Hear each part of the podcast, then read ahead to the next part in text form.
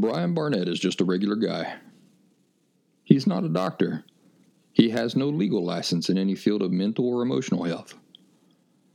Brian Barnett merely shares the insights he's gained from his personal experiences for anybody who may choose to use such information as he or she personally chooses, while accepting full responsibility for his or her own individual thoughts, feelings, behaviors, and actions. Brian Barnett assumes no responsibility whatsoever for anybody's individual choice to expose himself or herself to any information that Brian Barnett shares. And by listening to this program, you're acknowledging that you, and only you, are responsible for your own thoughts, feelings, and actions. I want to invite you to visit my website, thelastsymptom.com, which is full of free resources and encouragement for those doing this work for themselves. And while you're there, please consider supporting my work by either scheduling a one on one conversation with me or with a financial contribution. It's these forms of support which allow me to do this work. I got some hate mail on my YouTube channel this week and I wanted to share it with you. The person who I suspect is a regular critic who's been following me around for a while had this to say Why is it you always talk around and away from questions and so vaguely? Seriously, you sound like a total fraud narcissist, word salad and all. Circular, meaningless con artistry. What was my topic of last week's episode? Well, you're going to love this. The topic or question that I presented in that episode was What is the greatest obstacle to recovery? The answer that I gave clearly in that episode is that we as individuals are our own greatest obstacles to recovery. That's it. That's it. That that is the answer. Is there anything vague about this? For 20 minutes in that program, I explain how it's we ourselves who get in our own way and that we ourselves fight against outside direction and help. And just to illustrate how true this is, I gave a personal example of somebody trying to help me in the past. And instead of accepting that help, I detailed how I, I rebelled against it. And I instead attacked the person trying to provide that help. Now, keeping all this in mind, let's read this person's comment again. And uh, I'd ask you to pay attention to the irony. The person says, Why is it you always talk around and away from questions. And so vaguely. Seriously, you sound like a total fraud narcissist. Word salad and all. Circular, meaningless con artistry. So, do you catch that? The question was what is the greatest obstacle to recovery? And the answer that I gave as plainly as possible is that people themselves are their own greatest obstacles. And this person listened to that program where I explicitly answered this question and gave real life examples.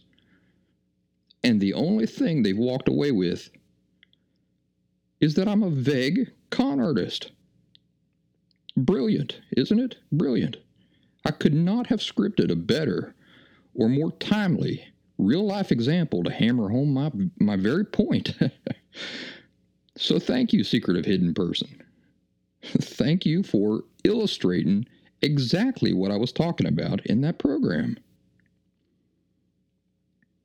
Now, I could act, I could act like what other people think and say never has any effect on me whatsoever, just like water off a duck's back, right? especially because this would probably drive hateful people bonkers.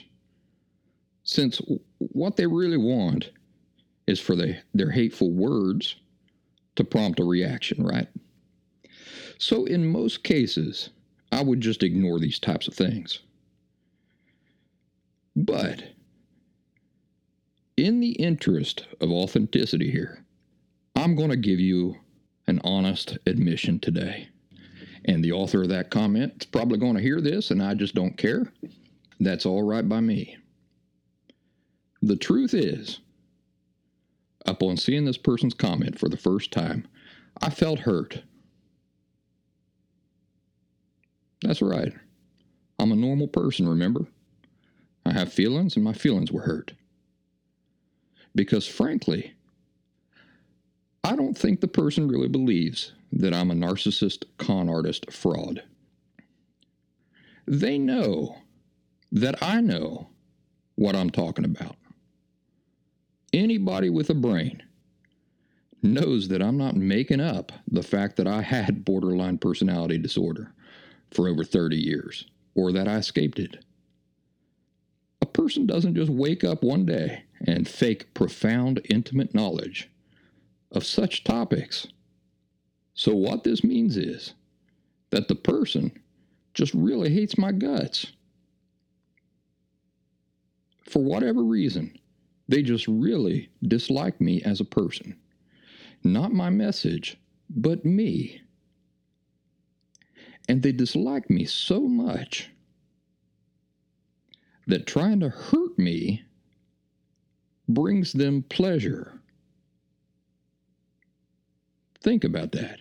Trying to hurt me brings them pleasure. Wouldn't your feelings be hurt to know that somebody dislikes you so much that they actually feel pleasure from trying to cause you pain? So, this is the aspect of it that hurts my feelings. Here I am trying to help people, and to do this, I regularly share very personal details about myself and my experiences. Often, these are details that paint aspects of my past self in an extremely negative light, not a positive light. How many of you are doing this?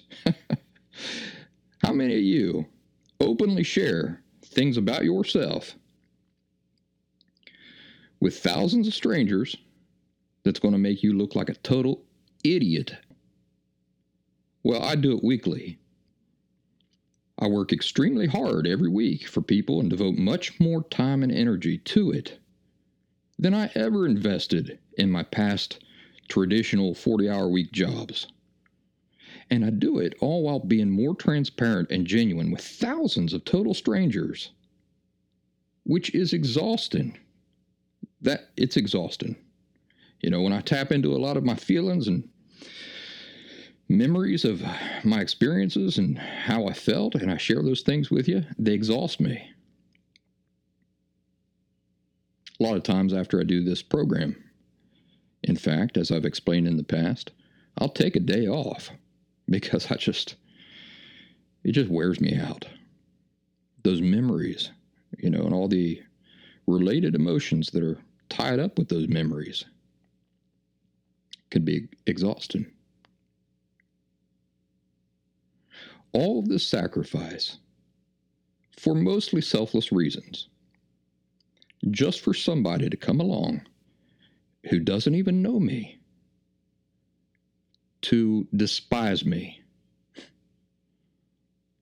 To despise me and actually exert energy and devote time to following me around and despising me more. Now, maybe they feel like the reasons for their hate are valid, and they do have the right to feel any way they want about me. And at the same time, I feel like in this case, it's constructive to reply to the comment they left on my YouTube channel because this is not the first time I've been accused of being vague and talking around answers. Now, I suppose I could ask and answer questions this way. Question What causes borderline personality disorder? Answer parental emotional abuse. Next. Question What is the cure to borderline personality disorder? Answer Accurate education, genuineness in approach, and insight. Next.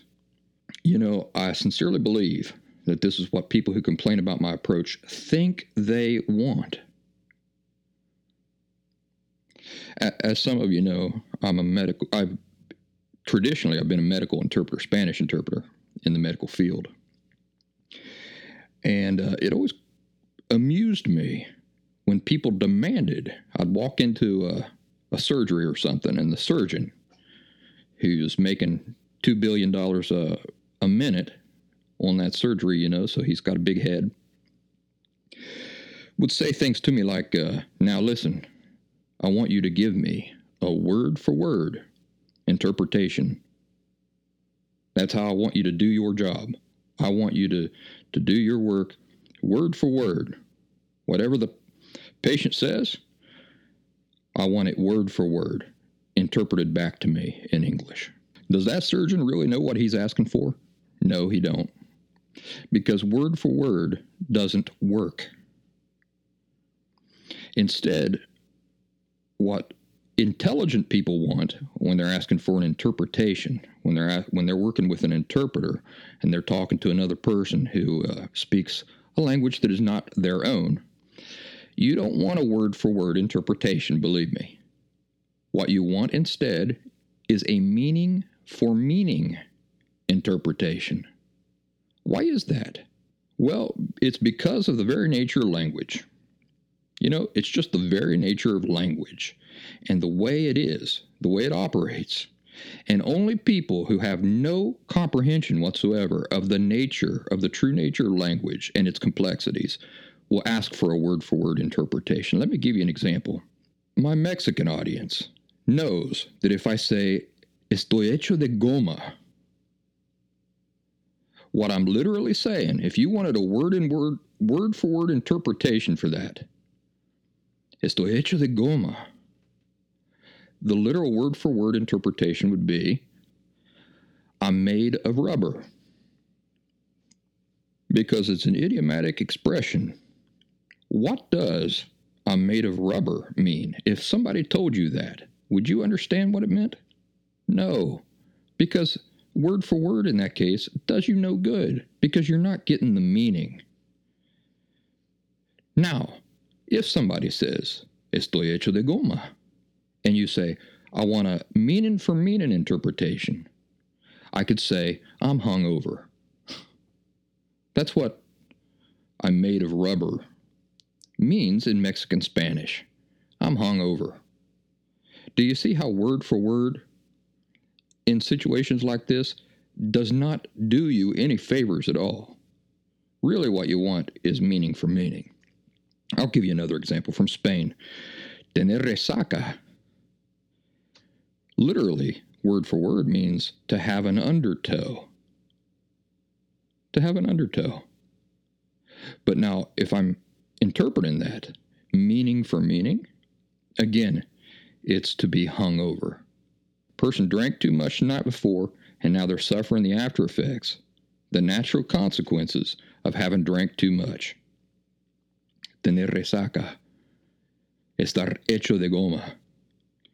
Now, the reason why I bring up this example, this interpreting example, is because many times people feel like they know what they want and they demand it.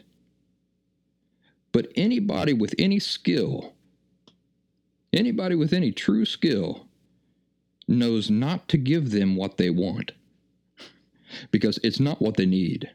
And they're just overcomplicating. They're they're complicating the situation for themselves by by asking for that.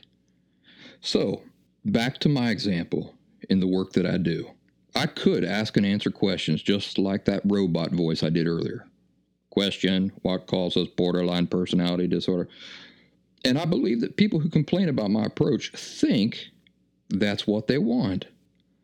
But are answers given this way any good when they're being heard by people who can't possibly understand why the answers are in fact the answers. No, anybody listening would reject them out of hand. Why? Because it's like being spoken to in a foreign language. Nobody's going to grasp why that answer is in fact the answer. So, gradual, patient, comprehensive explanations which lead up to the answer. This is what you get from me. And yes, I do expect listeners to exert themselves a bit and do some of their own thinking along the way. Do you see how me expecting you to do some of your own thinking, leading you up, but then letting you go the last little bit yourself? Do you see how wonderful that is of me to do that for you? But this individual can go ahead and call it word salad and circular meaningless con artistry all they want, and then they can go pout about it. In the meantime, what is he or she doing? Well, they're they're demonstrating the very topic of last week's show. They themselves are blocking any possibility of real insight or progress for himself or herself. It's their attitude. Their attitude. Do I have any control over his or her attitude? Not at all. So there's no question that this person is his or her greatest obstacle. And if you want to talk about con artists, this individual is his or her biggest con artist in his or her life. He or she, himself or herself, is his or her own greatest con artist. Do you see how? Because they've convinced themselves, they, they've created a narrative in their mind about me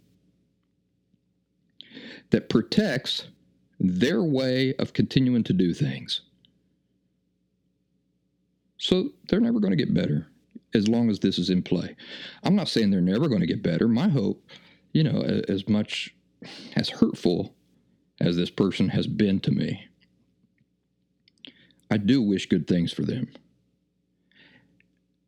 And it is my hope that they stop tripping over their own feet. They stop being their own worst obstacle in this, and uh, and their attitude changes. So in that regard, I I feel optimistic for the person because that possibility does exist. You know, maybe who knows? Uh, maybe their feelings about me will change. But that's gonna, you know, that's gonna be work that they they're gonna have to do. Now, if you'll notice, the person says, "Why do you always sound? Why do you always sound like a total fraud?" So we can safely assume that if I always sound this way to the person, it's this isn't somebody who's just simply listened to me once or twice. Nah, this this person regularly listens to me, tunes in regularly to see what I have to say. By the way, you know that I have trouble saying regularly. Uh, so you get a kick out of that. let's move on. And it's a bit crazy. You know, as I said earlier, I don't think this person truly believes I'm a fraud. I don't think they truly believe I'm a con artist. After all, how many people that you're convinced are total frauds and con artists do you continue to expose yourself to every week? Interesting question, right? So the person is either just angry at themselves for their lack of progress and they're taking their frustration out on me, or the person is insane. You know, that's a possibility as well. I'm not saying that in a derogatory way. But listen, as a sane person myself, I can tell you that when I'm exposed to people who I am convinced are total narcissist fraud con artists, and the only thing I have to do to not be exposed to that anymore is for me myself to click an unsubscribe button. I myself am the only reason I'm being exposed to that person in the first place. And I myself am the only person preventing myself from not continuing to be exposed to it. Believe me, the problem gets solved. Click. It's not like I'm sneaking into this person's bedroom every night and uh, giving them lectures. No, they've subscribed to me. They, they search my videos out or my podcasts out and they they choose to listen to them. What what control do I have over that? So I irritate this person so much. But it has not occurred to them to just stop listening or to stop watching. ay, ay, ay. Well, there's so much more I could say about that, but uh, let's let's stop here and move on to the next topic because we've got a lot to talk about today, and I just kind of want to breeze through it. What is the difference between an emotion and a feeling? Now, I originally responded pretty tartly, I reckon, to this. Not tartly, I just direct and uh, succinct. And then later I started thinking, well, I should probably go into more detail because a lot of people don't have the context of my answer, uh, the the context in which I'm giving my answer. All right. So here's the thing: feelings and emotions are the same thing. They're the same thing. Now, some in the professional community enjoy teaching a distinction between emotions and feelings. When they do this, they simply complicate things for people unnecessarily. In no way does making a distinction between emotions and feelings constructively contribute to your efforts toward emotional health in any practical way. If there were any differences between the two things, and there aren't, those differences would be philosophical differences and completely irrelevant for any practical purpose related to moving from emotional unhealth to emotional health. These same types of professionals like to argue that shame and guilt overlap. That in some circumstances, shame can be good, and so on and so forth. These types of philosophical beard stroking discussions, again, are false for starters, but worse, they are time wasters. They only serve to complicate things which are not complicated and confuse people who are trying to understand things clearly.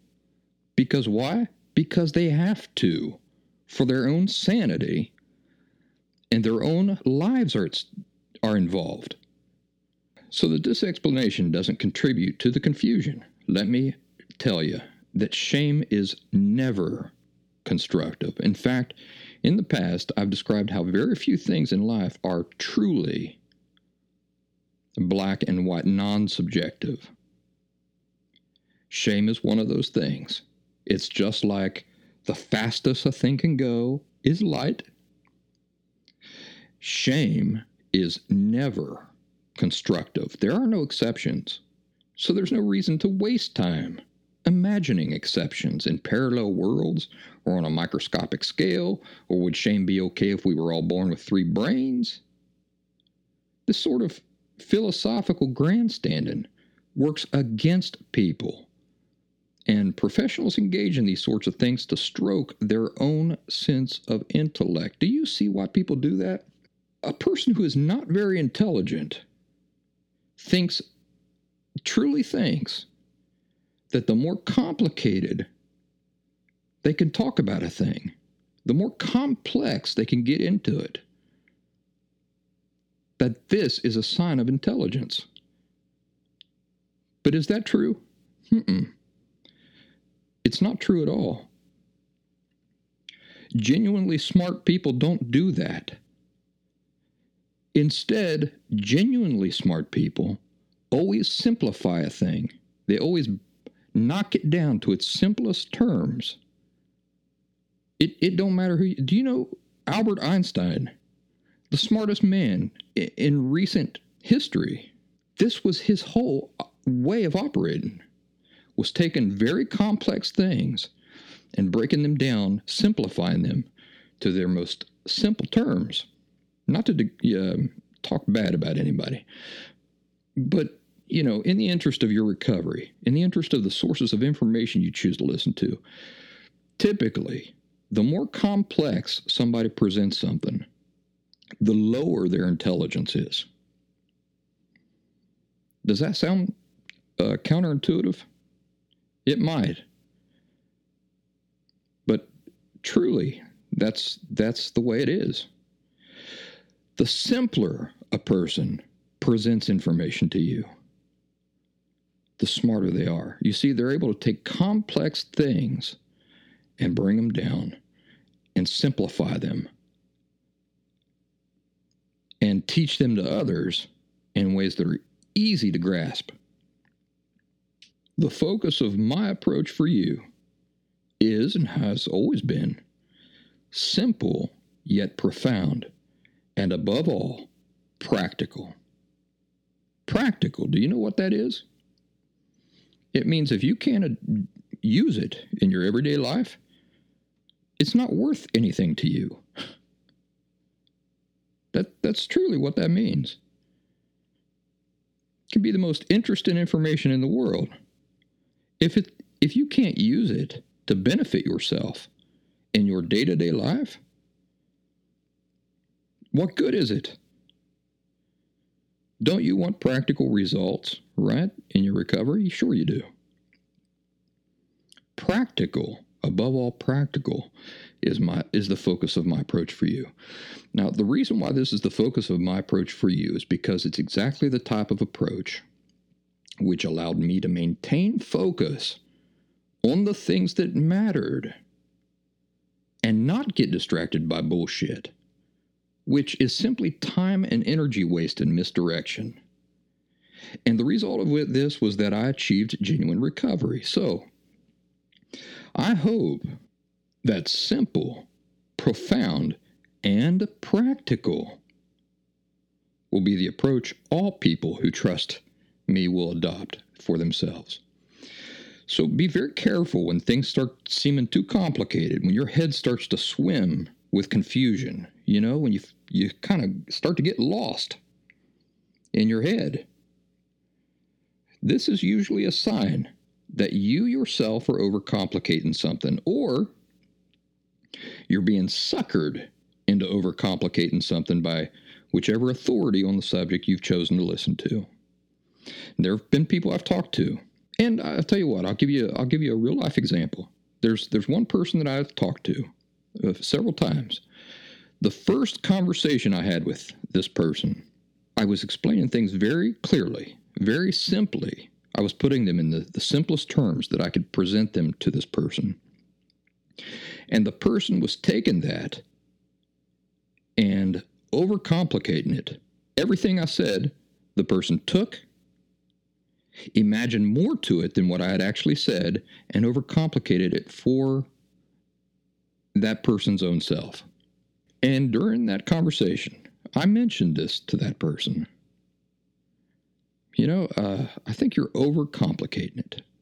You know, I'm, I'm stating something very simple, and you're trying to apply it to very complex things uh, when it's really it's no more complex than what I'm presenting it to you. Typically, when people have this tendency, their progress is slow and in question from the beginning because a lot of these people, you know, they, they enjoy approaching things that way. So it's a little disheartening for me as a teacher to try to roll something out for somebody as plainly and, and as sweetly and, and cleanly as I can and then them taking it and overcomplicating it to the point where it, it has no effect on them. It does them no good. But in this case, the person listened to what I said. The person listened to the fact that I said, You're overcomplicating this. Simplify it. Pull back. Pull back and try to see it in a simpler light.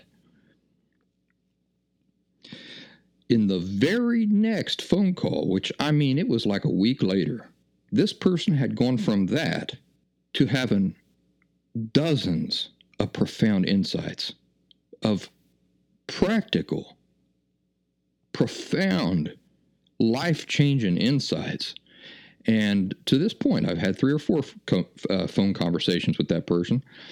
And uh, that person has, in weeks, in just weeks from that initial phone conversation where I thought, wow, uh, this is going to be a lot of work.